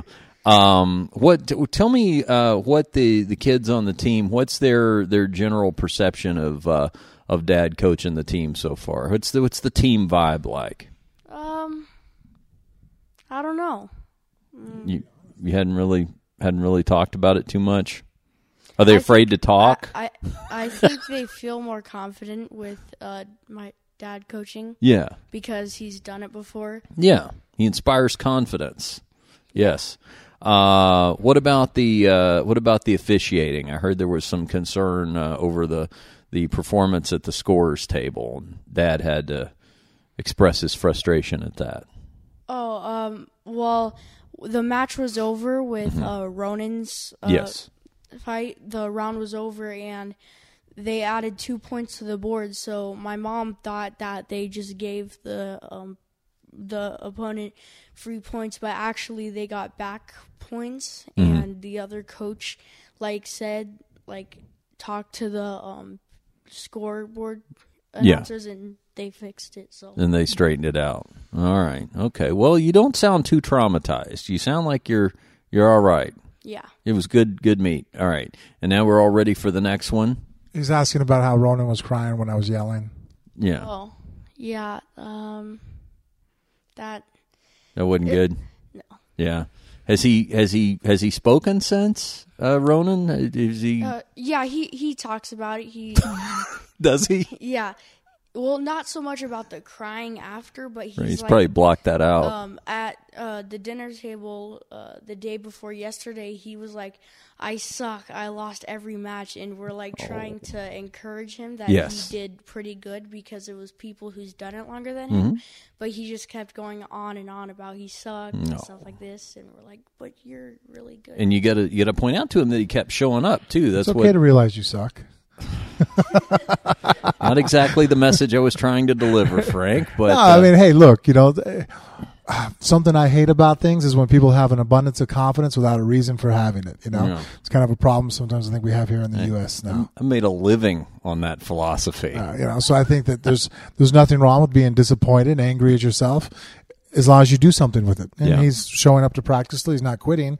So I'm happy. I think that's a good balance. And now, Cage, are you being a, a good big brother? Are you trying to help yeah. him uh, train like, and stuff? Today, um, I was uh, trying to show him what he did wrong mm-hmm. because he kept on looking at my dad when he was trying to give instructions. Yeah, that's the first thing. You don't want to look so I was dad like, in the eye. Just try to yeah. listen when you're doing Uh, while you're wrestling, because yeah. if you look away for like one second, you could easily be taken down. Okay. All right. Well, thanks for giving us that perspective. You like doing the podcast, huh? Yeah. Okay. All right. Well, you're you're you're welcome on as a regular. He did. He was asking me about being on there. You know? yeah, he's he's he brings something to the show. He was walking by. I was like, yeah, no, it's okay. He he takes after you because he's always got a good uh, perspective on things. So thank you for sharing that, Cage. All right. Nice to have you on. All right, all right. Well, more. Stay tuned. Uh, more uh, on the uh, the Frank Mir coached Meadows wrestling team. I'm sure that won't be the last time that uh, headlines are made for one reason or another. Uh, if you will take a moment and go to iTunes, uh, click on or search Phone Booth Fighting. Click on the five star review. That helps us uh, immensely. And if you have an extra moment or two, maybe write us a uh, favorable review. We like to read those on the air. Uh, like uh, myself nineteen ninety-four did, Frank. Uh, this review, the best growing podcast, period. Uh, they write, I learned about Frank Mir's podcast as a listener of The Fighter and the Kid when Frank appeared to discuss his U S A D A testing, being that he was in fact my favorite fighter of all time and the main inspiration into my M M A career. I was not only excited but thoroughly impressed when I tuned in. Out of Joe Rogan's, Chael Sonnen's You're Welcome, The Fighter and the Kid, and Ariel Helwani's The M M A Hour, this has quickly become my favorite podcast. Well, that's certainly an honor that I look forward to and keep up with weekly. The dynamic between Macho Man Frank Savage Mir and the hilarious yet clever Richard Hunter, that's me, is just in a league of its own. Both members have great articulation and humor that can suit any audience. Who knew these two atheists and one liberal, Frank is more libertarian, that their political views were going to capture a Christian Republican like myself? Thank you both for your great service to us listeners. I will continue to support Phone Booth Fighting every way I can. That's awesome. Remember to subscribe, listen, and enjoy everyone. Man, that guy went all out. And uh, you know what? That's I, I appreciate the Christian Republican and all those kind words, but honestly, like sometimes that's my favorite compliment to get. We talked about that before, but um, uh, I just think that you know it's easy when somebody says, "Oh, I agree with everything you ever say," yeah. so I listen. But it's always nice to hear when somebody is like, "You know what? I'm I'm actually philosophically totally opposed, but I like the discourse. That's why I well, listen." I- I think that anytime someone disagrees with what you think, but they respect you, yep. that says a lot. Yeah. I mean, I mean, that's a huge compliment. I mean, if someone agrees with everything you said, they respect you. I mean, it's still good, but it's like, well, of course. Yeah. But you're like, hey, I'm on the other side of the fence, but hey, mutual respect. You come from your direction, I come from my direction. And I think if more people actually lived that way, we wouldn't have some of the problems that we have where it's like, look, I don't have to agree with you. As long as I'm not harming you, I can think my way. And you don't have to agree with me as long as you're not doing nothing to hurt me.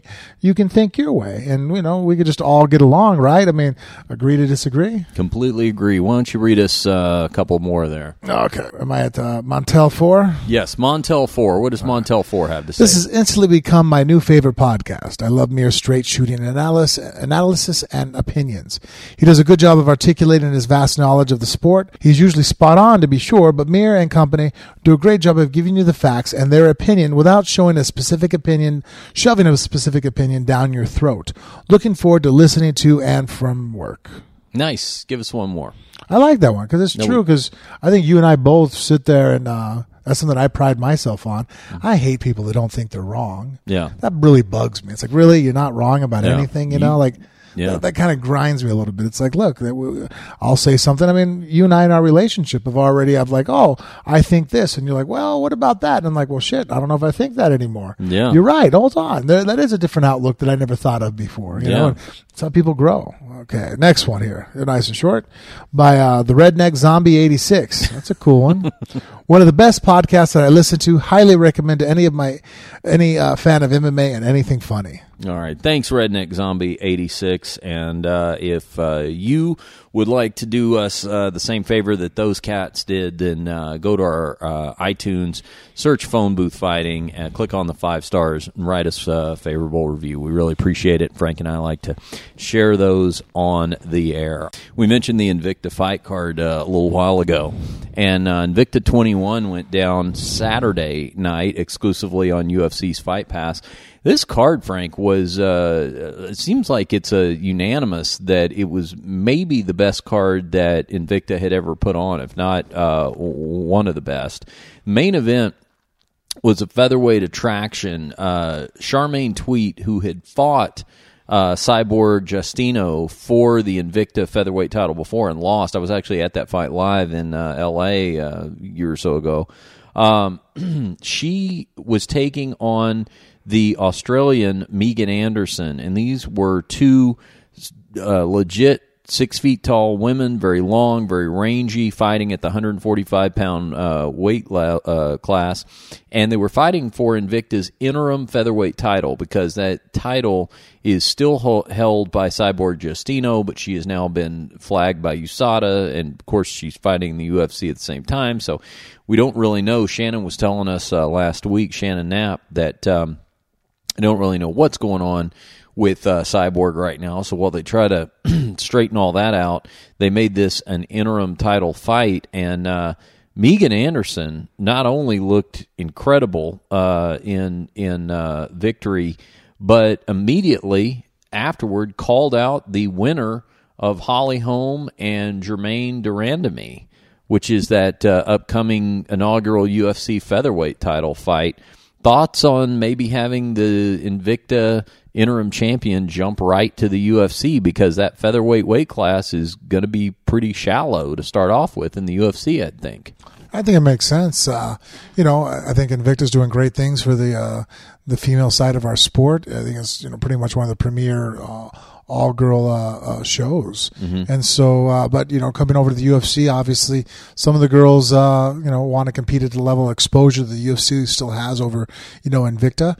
So, you know, stacking the weight class more and more. I mean, that's always been a complaint in the... Uh, when I first heard about, you know, when we first talked about the girls uh, fighting, was that there was there enough to fill up weight classes? Mm-hmm. And now we've answered that, that, you know, now we have several weight classes. And, uh, you know, this would be the third weight class, the featherweight class being added to the uh, U F C for the uh, the women. And, uh, you know, now I'm just looking for them to add the featherweight class, which I think would be the most stacked class of all. Mm-hmm. You got to think that that's kind of the equivalent of one seventy for the guys, you know. That which weight class would featherweight, be? one twenty-five. Oh, yeah. No, uh, Uh, uh, uh, or no, what's that? Uh, sorry. Um, fly, flyweight, flyweight, flyweight, flyweight. Yes, sorry. The twenty-five yeah. flyweight. Mm-hmm. Uh, I think flyweight's the only weight class we really need to add. Yeah, yeah, and I'm sure the U F C is going to uh, look at doing that as well uh, at some point. Now, uh, in the co-main events, uh, Robert Drysdale uh, product Raquel Paului Uh, defeated Pansy uh, Kianzad, Kianzad uh, via rear naked choke submission in the first round. So a big win from uh, uh, one of the ladies that we see in the room there at Drysdale. Yeah, very Jiu-Jitsu. Devastating, do- yeah. dominant fight. I mean, from on its feet to the ground. I mean, uh, she was winning the fight the whole time until the rear naked choke. It was a, a very much of a walkthrough. Feature bout, uh, Leah Letson landed a devastating uh, head kick K O, followed by a barrage of punches that finished off U F C vet Elizabeth Phillips, uh, one minute, eighteen seconds into the first round. Definitely worth your time to go back and watch this fight card on uh, U F C Fight Pass on the replay. You know, Shannon Knapp was telling us it was one of the more difficult cards to put together. They were dealing with some injuries and stuff like that, but sometimes those end up uh, making the best uh, fight cards, and that is uh, the case with Invicta twenty-one. Now, Amanda Nunes, if you might have seen this headline, she was also calling out uh, the winner of Holly Holm and Jermaine, uh, Jermaine Durandamy, I guess uh, aspiring to become what is what would now be only the fourth U F C fighter and the first ever woman to win championships in two divisions. That's Couture, Penn, and of course now Conor McGregor. But um, I would say that Amanda Nunes has a date with the winner of uh, of Pena Shevchenko, which is going to be at U F C two oh eight. So she's probably got to fight a bantamweight title fight uh, with one of those two before she can start thinking about moving up to featherweight. Yeah, if she's as dominated in that fight as she's been in her last two, then I think making that call out to go ahead and move up a weight class and uh, you know, challenge for that featherweight title would be uh, super interesting and only add to her popularity that, you know, you would think is only going to be growing after such a, a win over pretty much the number one popular female fighter in the in the world over uh, you know uh, uh, Rousey. Let's read uh, a couple of uh, iTunes reviews here to close out, if uh, you want to, Frank. Well, before we go, though, uh, Invicta yep. of twenty-two, the Avenger versus uh, Kunitsaka, Kunit Sakaya. Yes. I'm super interested in seeing that rematch just because uh, of what happened in the first one. Well, that's some news that we broke. Uh, Shannon Knapp actually revealed it here first yep. on Phone Booth Fighting, that the uh, the rematch between uh, Invicta bantamweight champion Tanya Evinger and challenger Yana Kunitskaya is uh, now set for um, uh, March twenty-fifth in Kansas City at yeah, we can Invicta make a trip twenty-two. To that one. Hey, I'd be down for that. Yeah, we'll see if we go out there if uh, it work out, because I've never seen an all female card. Yeah, no, and Invicta puts on a great show. I, I've been to one. I've actually been to two, and uh, really enjoy, you know, the the production of them. And uh, Shannon does a great job uh, putting on those uh, uh, those fight cards. So yeah, I think that uh, and that'd be a great one to uh, to go see. So maybe we can uh, arrange that amongst our uh, ever growing travel schedule. We have a uh, we have a lot of geography to cover, you and me, uh, to grow this uh, podcast thing. Frank, joining us on the Phone Booth Fighting guest line right now is uh, a friend of yours, a familiar face to me, former U F C fighter turned promoter, James McSweeney. James, good to talk to you, man. How are you? Oh, I'm very well, thank you. Thanks for having us on the show, guys. It's a, it's a pleasure. Yeah, thanks for coming on with us. Uh, Frank and I do this little podcast a couple of times a week. Let's start there uh, for U F C fans who are familiar with, with watching you fight. Uh, you know, when did you put on the promoter's hat, and uh, uh, when's the next event coming up? I know Frank's involved in that. Yeah, well, my, it's, it's my first event uh, foremost, and I just recently moved to Australia like six months ago. So um, I had to medically retire from fighting and competing, which was a little bit of a strain and struggle for me. Um, so I really was looking for another avenue, and with my gyms as well, it kind of complemented what I was looking to do. When I really broke down what I was trying to move on to do, I was thinking about, well, I really want to give back to the sport. I really want to, it's provided my family and myself such a beautiful life and um, such many amazing experiences. You know, what can I do to give back? And, and then I was reading all these articles and messages and emails and people talking about other promotions and this and that. And I keep seeing it on social media platforms. And I think, well, everyone complains about these uh, these promotions and at uh, so many different levels. And I thought, well, you know what? I wonder if I can create something that um, I can take the good and the bad from all the experience I've had over the years and try and create something good out of all of it. And uh, and that's what I'm trying to do. So we created a Legend M M A. So, Frank, you're uh, headed over to Australia for this event, right? What are you doing? I am. Uh, about about probably about six weeks ago, James gave me a call, asked if I'd be interested in uh, calling the fights out there, and I said absolutely. So, uh, you know, we set up a couple seminars. I'm going to go out there for a couple days and, and be able to go watch the fights and and help uh, you know, James put on a promotion. And I was happy that he was doing it because, you know, you have a lot of promotions that get put on by guys that never fought. Right? Know? Yeah. I don't yeah. think they take care of the fighters the same way. They're, you know, how could they? They don't know what the guy's going through. And I mean, yeah. James has had a ton of Muay Thai fights, you know, a ton of M M A fights. The guy's fought in all kinds of, uh, you know, he has all kinds of hellacious stories of mistreatment and some pretty just uh, crazy spots. And so yeah. I think that if anybody has any sympathy or understanding that the fighters and taking care of them, it'd be a former fighter and one with such a, a wide range of experience that, that uh, James has. And so I was very happy to be a part of it and see what I can do to help it out and, and push it up to where, uh, you know, it can be the uh, type of show I know it can be. Now, James, tell us uh, what, you know, what the fight promotion is called and the, the date. Give it, give us all those details. And then is there going to be a way that, that fans who aren't able to attend live can uh, watch it online or no? Yes, we've got, um, well, first of all, the fight show is called Legend, uh, Legend M M A. So um, we created it for just pretty much as, as what Frank has said about trying to look at, I mean, every, every fight show out there always says, oh, it's about the fighters, it's about the fighters, it's about the fighters. But to be honest with you, when it comes down to it, they really lose sight of that. I think they start off in that respect, that mm-hmm. it's about the fighters. But then what happens is the promoter starts thinking about money. Of course, he needs money to survive. He needs money to do it as a business. He doesn't have that initial fighter's passion. He doesn't have a passion for the sport. He has a passion for finance. He has a passion for being a successful businessman. Yeah. And in, in my side of it, my passion, and I, like all fighters, we've been getting this for money at the time. I mean, we did, we probably would have been boxers, I guess. We just got into it when we were kids, and, um, you know, a, a passion or, or a hobby turned into a career. And, and that's where my path has continued to go. So for me, looking after the fighters is uh, right up there at the top. I mean, fans must come second. It's a very close second, but they must come second.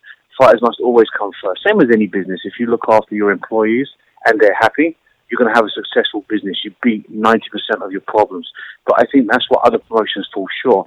With ours, um, and I'm just trying to do the very best I can to make sure fighters are up there and foremost.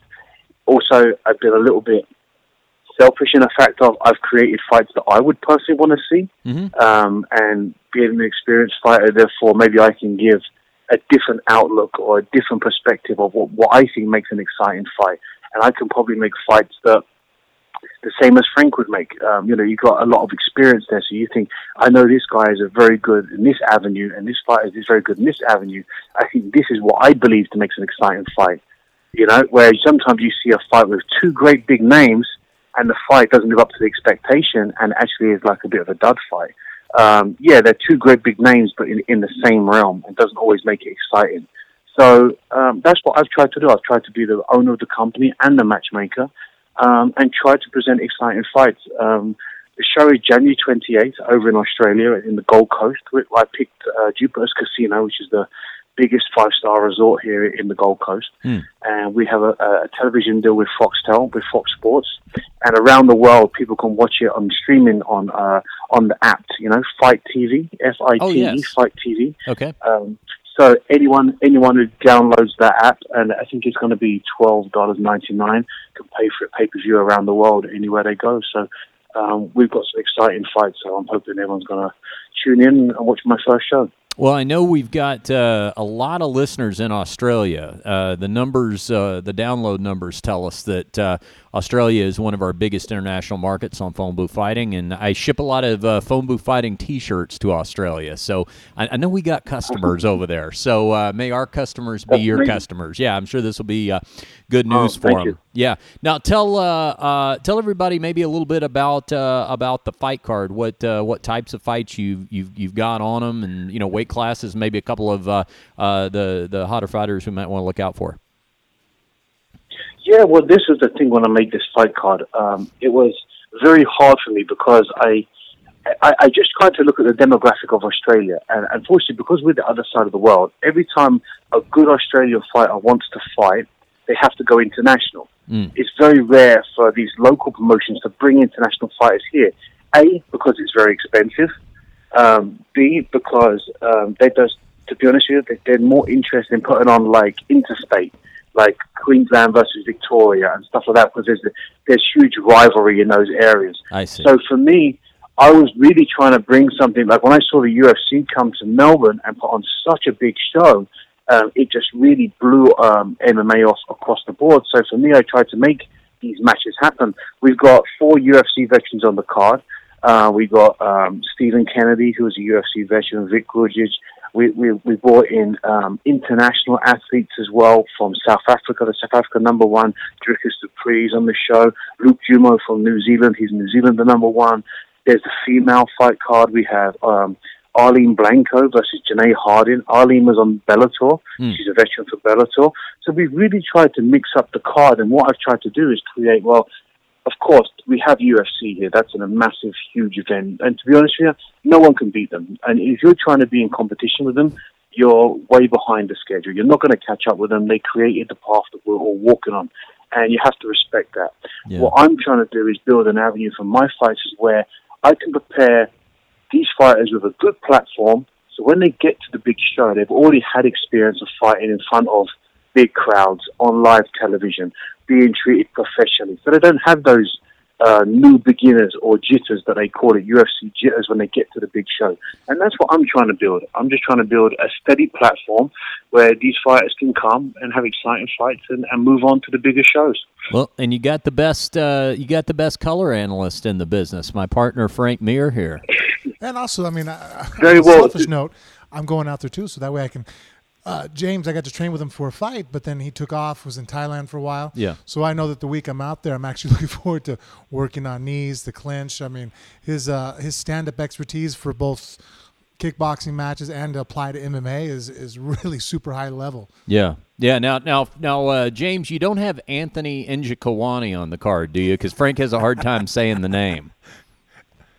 Yeah, I've been doing the no, we don't. I have an I have an Anthony Johns. I have an Anthony Johns, the Angry Panda, on the card, so uh, that should be a bit easier. But yeah, yeah no, he's not. But uh, I mean, to have someone like Frank, who's ha- is is in, uh, such an, uh, a legend in the sport and has done so much. But also with Frank is that he's super intelligent regarding to the sport and as a person in general. He can articulate himself, you know, not just on your show or in commentary, but he can.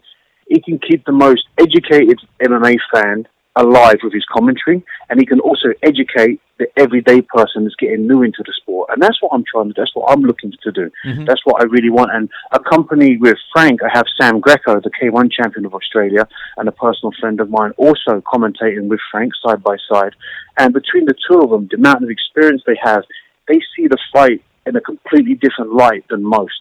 And they can give a different insider look, you know, on how the fight is taking place and how that win was taking place, how that guy lost that fight, what made him get that submission, what made him get that knockout win, and educate the fans. And that's what I think the commentary box really is about. So having those two a part of, of the Legend team was just essential for me. With all that experience uh, that you had, James, as a fighter, and, and you were talking earlier about, you know, wanting to be the, the fighter-turned-promoter who who really uh, looked out uh, for fighters because you knew what they would need, was there something in all your years of fighting that you found yourself, you always had that recurring thought of, man, if I ever ran a fight promotion, this particular thing is something that, that I would do differently? Any thought like that come to mind? Well, I just think it's making the fighter feel valuable. I mean, when I fought for shows, that you felt like you was you was appreciated. Mm. Like uh, you know, when you when you when you travelled ten to twelve hours across the other side of the world to go and fight there, that they put you in a nice hotel, they picked you up from the airport. There was somebody there waiting. There was never these.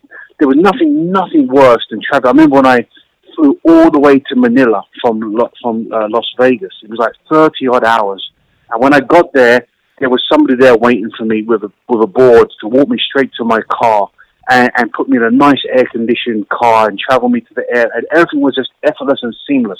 And, you know, it just makes you feel appreciated, you know, and you had your things organized. There was no... You had your schedules. And that was one thing that I thought to myself when I started my own show is that, you know what, I'm going to make the fighters feel appreciated. I'm going to look after them. I'm going to make sure they're picked up in... in nice cars when they land from the airport. I make sure they put in in the hotel and looked after. Everything, their schedules are set for them. and, and it's done properly. And that's really what I think most fighters want. But I mean, most fighters, we're a little bit egotistical, right? We all like a little bit of ego. Mm. We all want to be like, we all think maybe we're a little bit more important at times than maybe we are. But you know what? At the end of the day, on that particular moment in time, you've trained so hard for so long and dedicated to that one moment. When it comes to it, your anxiety levels are a little bit higher. You don't want any stress. You don't want any problems. And, and, and that's the thing that I appreciated the most when I fought for the bigger companies, is that it was so stress-free. It was almost like everything was laid out for you. When you had to be somewhere, someone was there to pick you up and take you. You had a gym ready. You could cut weight somewhere. You had yeah. all these things on hand. And on the flip side of that, I fought for so many other shows that just didn't have that. And I know how stressful that was and how much problems that played and how much organizing and money it cost when you arrived. And they're just certain factors that I just would not allow to happen in my promotion. I remember one time in the gym you were kind of telling me one of those horror stories. I think you said you, your dad and your trainer were in the back. Uh, you you were trying to get paid afterwards. I don't even think what you got paid covered the taxi. Do you remember the story specifically that I'm yeah. trying to bring up? Yeah, no, I, actually when I fought, I fought in Thailand like many, many years ago. I was just, I was very young. And, and I remember... Um, I fought a, a top Thai guy at the time, and, and we had a, a real big battle. We had a long fight. It was actually a ten-round Thai boxing fight, a Muay Thai fight, which is only done for world titles. Mm. And I think we, I, I finished the fight in the ninth round. And I remember going backstage, and I just remember putting my hands in buckets of ice. I was just, my shins and my hands were absolutely just in pieces. We had a really grueling fight, and they come back to pay us. And I remember they come in, and, and they went to give us the, the who said, who, who's the money? Who's the money? I said, oh, my father. And my dad took the check, and he, and he opened the envelope, and they all apart, and they said their goodbyes and left. And I remember he said to me, oh, you know, is the ambulance on this way? And I said, yeah, he'll be here soon, he'll be here soon. And we waited, it never came. I said, Dad, open the check. I want to see, like, what I got paid. Like, I want to see what's in there. And I remember it was, like, uh, eight hundred baht uh, uh, taxi voucher. What? And I remember just looking at my dad and just being like, are you serious? Like, they gave me eight hundred baht for ten rounds, which is about the equivalent of like sixteen dollars. Oh my god. And it god. was a taxi voucher. it, it it wasn't even it wasn't even real money. I couldn't even go and buy a drink with it. I had to use it at a taxi. So I wow. said to my dad, called me a taxi, and I used that I used that eight hundred baht to take me to the to the uh, to the uh, to the hospital. oh. And I remember just giving it in to the hospital and just like, get me the hell out of it. I want to go home. Like, I've just had a, like this. But of course, that's a really extreme old time story. I mean, that was back in like nineteen ninety-seven, ninety-eight, you know, so I was just a kid back then. I was going like, to say, James, you know, I've, I've heard experiences don't ever. I, I was going to say, James, I've heard a lot of bad fighter stories. I've never heard of a guy winning a fight and then getting paid with a gift card. That is for a cab, no yeah. less. You didn't even get a cup of coffee. Wow! I couldn't, you know, I couldn't even bought an ice lolly because it was so hot that I had to use it for taxi. I t- it was a taxi gift card only. Oh, wow. Okay. Well, you know what? That gives yeah, you. A, so, That gives you a story to keep in your back pocket that you can uh, whip out on a young fighter in your own promotion. That's our equivalent back, of, I used to walk five yeah. miles through the snow. Yeah. I do. Back in I my day. I fought for cab money. yeah. yeah. That's great. Yeah, but uh, I mean, I don't know how far that taxi would have even got me, to be honest. I mean, I was in such a bad state. My hands, my, yeah. I, I cracked my shin, and I was in a big old state. I couldn't even fly home for like a week because of the injuries.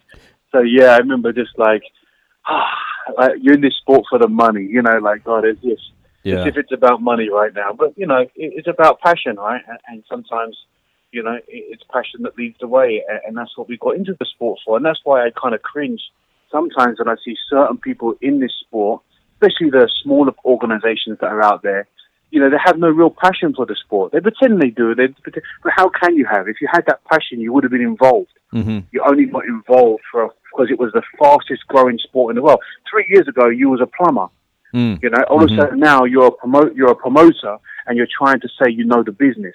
Well, I couldn't, I couldn't now be a plumber in two or three years. I wouldn't know how to learn the process and go through the the apprenticeship and learn the neat and gritty of the business. So it's just funny when these guys just switch companies all of a sudden and change your whole career path, and now all of a sudden you are a promoter. It doesn't work that way. You have to know the business to be successful, I guess. And for me, I'm still learning the business. I'm not saying that I know the ins and outs. I just know the game. But believe me, in this in this build up to this promotion, I I I, I, I know a lot less than I thought I knew. Yeah. So I, I've found out the hard way, believe me. So now, I'm learning. Now, Frank, for our Australian listeners that also train, in addition to uh, going to uh, the Legend Fight card, they can also they've also got an opportunity to do a. Uh, Uh, so, wait, seminar, this is not, this is for the A C B fights, right? Yeah, that's for Austria. Okay. Okay. So I'm we'll doing co- a seminar, I believe. Yeah. Uh, do you have it on hand real quick, uh, James, or I can pull it up? You got, um, you got a seminar to do in Sydney. I think it's on um, Tuesday the uh, twenty-fourth. Yes, I, I have it right here. Okay. So on the twenty-fourth, I'll be at the uh, A K A Kickboxing Academy in Sydney. Okay. Then I, that's, uh, that's right. Yep, and then the twenty-fifth, Wednesday, I have a seminar in Melbourne. Okay. Yeah. Yeah. So back to back seminars, one in Sydney, and, and then yeah, th- and then I'll be then actually you'll be at flying a, straight. Then you're coming to the Gold Coast, and you're coming to us.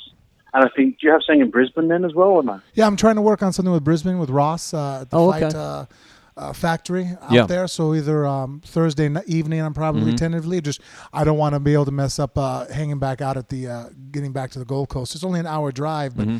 I'll do something no, out there. What I can do is, what we'll do is we'll make sure that if you're going to go to Brisbane, that we'll have, we have the, um, our, our company will drive you up there in a limo, take you up to the, to the, to the seminar, do the seminar, bring you back. And then on Friday, we have the public weigh-ins. Saturday, you have a seminar at my gym, Luxurini Fight Factory in Burleigh in Gold Coast. And then Saturday night, you have the, we have the fight show.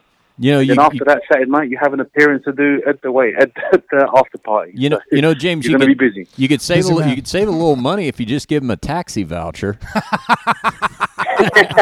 I've got, hey, man. I've got a spare one, it's a two hundred bar, but I don't know how far it'll get you.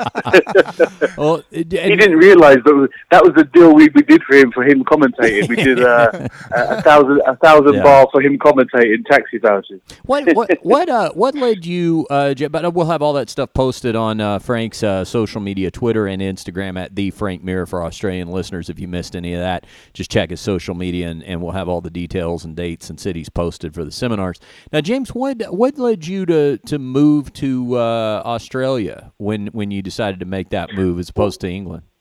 Well, well it's very funny. I wasn't even um, planning to move to Thailand, to be honest. I was living in Las Vegas, mm-hmm. as Frank said, and I was fighting for one F C at the time. Yeah. I had the opportunity to go and train in Thailand, and I did some seminars out there. And when I was there, they, they offered me so much work to work at different gyms, and And eventually I was like, okay, this this could be the move for us. Like, this could be make it easier because I'm fighting in Asia for one F C. It's a lot closer. I'm still earning uh, American dollars and I'm living in Thailand. That's That can p- provide a much better lifestyle than Las Vegas. So I ended up moving to, to Thailand. And I was in Thailand for two and a half years. I, I worked at uh, Phuket Top Team, and then I worked at Tiger Muay Thai, their striking coach. I ran the M M A program. And then I opened up my own gym in Thailand as well, in Phuket. And uh, to be honest with you, my daughter was getting to like two years of age. And of course, we started to look at the schooling systems in Thailand to think, are we actually going to stay there for real, or mm-hmm. are we going to move on? And the schooling system there wasn't the best, and it was a little bit suffered. Early years, it was good, but the later years has a problem. So um, I got another opportunity to come over to the Gold Coast. So I've been to Melbourne a, lot, a bunch of times, and my wife and I, we love Melbourne. The food there is amazing, but the weather is not so great. Mm. So uh, when we came to the Gold Coast, I was doing some seminars here on the Gold Coast for like ten days. And uh, I bumped into a lot of old family friends that I had back from England lived here. And it was just kind of put two and two together. And then someone offered me to do a gym with them. And uh, and we kind of just started another in the ten days. And the schooling system here is really great. It's kind of like living in English America. It's like the size of America with a lot of American things. But, of course, everybody... And it comes from England originally, so I had a lot more in common here, and the market I felt was great for me. There wasn't many M M A, solely M M A gyms, and I just thought it was the best fit. And uh, the weather was beautiful, fantastic, so we, we gave it a try. We left and we moved, and to be honest, we haven't looked back. It's been probably the best move we ever made. You can uh, follow James McSweeney on Instagram at McSweeney M M A, the legend uh, fight card that uh, James is promoting and Frank is uh, calling the, the uh, color commentary for. Once again, is going to be on Australia's Gold Coast, uh, Jupiter's Hotel and Casino. That is January twenty-eighth. eighth. And uh, before we let you go, James, anything else you want to mention, uh, a particular website you want anybody to go to, anything like that? Um, yeah, I mean, they could just check out the social media. It's probably the easiest way for everyone right now. It's just The Legend M M A on Instagram or on Facebook, and keep up to date. And um, everything's posted on there so regularly. I mean, just to say thank you to everyone for your constant support, you guys for having me on, and, and of course, a huge thank you to Frank. Um, uh, I'm absolutely honored to have him come over, and I look forward to seeing him again and getting him back in the gym and having him tap me out every few minutes and beat me up. So it'll be fun. I'm looking forward to the next couple of weeks. Absolutely. Well, James, I always enjoyed watching you fight, and it's uh, nice to uh, meet you at least over the phone here. Uh, good luck with the promotion. We'll be watching it. We want uh, our Phone Booth Fighting listeners to uh, check it out as well and support it, and uh, let's get you on again sometime, and we'll, we'll sure talk about the next event. That's great. Thank you, sir. I really appreciate coming on and your kind words, and I look forward to seeing you soon. Maybe we can do something when Frank's here as well at the show and do a little uh, uh, broadcast there. It'd be great. Ah, I like this idea, Frank. James uh, is apparently aware of our uh, periodic international podcasting that we do. It'll be he and I, then we'll just we'll bring you in on Skype. Let's do it. All right. A little uh, international flavor for a episode of Phone Booth Fighting coming your way soon. James McSweeney has been our guest. Thanks for being on, James. Thank you, guys. Have a great day. Take care. All right. We covered a lot of ground tonight, and uh, we appreciate you guys being along for the ride. Thanks to James McSweeney for joining us. Be sure to check out uh, that promotion live and in person if you're in Australia. We do have a lot of listeners in Australia, but if not, Uh, pull it up on the uh, the Fight T V app and check it out, because Frank Mir is going to be doing the commentary. People love it when you do the commentary. That's why a lot of people are tuning in these days to A C B, and Frank will be doing the same thing for uh, James's inaugural Legend. I got another card. A C B actually this weekend. What? Well, that's where I'm you actually were on the road again. Uh, you knew that I was taking off. Uh, I know. I'm trying to. I'm yeah. being your straight man. You I'm go. trying to do the what? Uh, what is sorry, this? I forget we're talking on uh, to other people too sometimes. Yeah, uh, Thursday I'll be, be taking off, heading down to Austria. I'll be A C B, in Vienna. A C B fifty-two, Vienna, yep. Austria. Yeah, I'm actually, I've never been there before. So. Yeah, yeah. Uh, that is where Mozart is from, I believe. So dress warm. Yeah, if you've ever seen the movie Amadeus, I believe that's where all that took place. Uh, so that's going to be A C B fifty-two, and I assume we're going to uh, be streaming it live on our Phone Booth Fighting Facebook page as we do uh, all the A C B as fights. We've been doing. Yep. So uh, I'll be tuned in for that. That'll be this weekend, and then uh, Australia for Frank the weekend after that. All right, remember to check out our brand new website, P B F podcast dot com. P B F is in Phone Booth Fighting. P B F podcast dot com for uh, social media, subscription links, updates, news, uh, uh, our Amazon banner to click through, do your shopping on Amazon from there, and help support the show at no additional cost to you. You can follow me on social media, Twitter and Instagram, at Richard Hunter. On Facebook, I'm official Richard Hunter. Facebook, he's official Frank Mir. Twitter and Instagram, at the Frank Mir. And uh, Frank? And you can follow Phone Booth Fighting on Facebook and Instagram. And if you go to Snapchat or Twitter, you'll just have to type in Phone Booth Fight. If you were following us on Snapchat at Phone Booth Fight, over the weekend, you got exclusive footage as it happened of Frank almost uh, breaking my leg, uh, not not with an ankle lock, but with uh, an automatic uh, seat in a Mustang convertible. I need a lot of room, man. Yeah. I mean, I'm a little bit large. Yeah, so, uh, so check that one out. All right, for Frank, uh, I'm Richard, and uh, this has been Phone Booth Fighting. We'll see you next time. Everybody was kung fu fighting.